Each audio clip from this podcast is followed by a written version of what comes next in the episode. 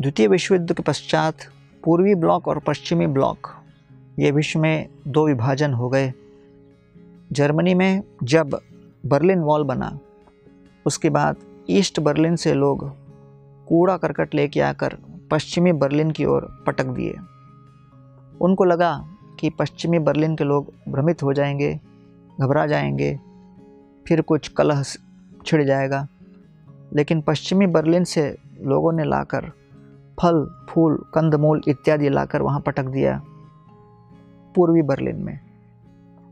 और फिर उन्होंने अपना एक बहुत बड़ा बैनर खड़ा किया जिसमें लिखा था, आप वही दे सकते हो जो आपके पास है।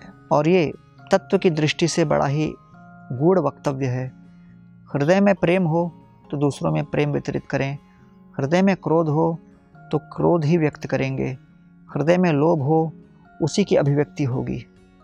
इसीलिए दुर्वासा मुनि नवम स्कंद में कहते हैं, अहो अनंत दासानाम महत्व दृष्ट मध्य में कृतागसोपियन राजन मंगलानी समीह से अरे अम्बरीश महाराज, मैं आपको नष्ट करने का प्रयास किया, आपने मुझे पुनर्जीवित किया।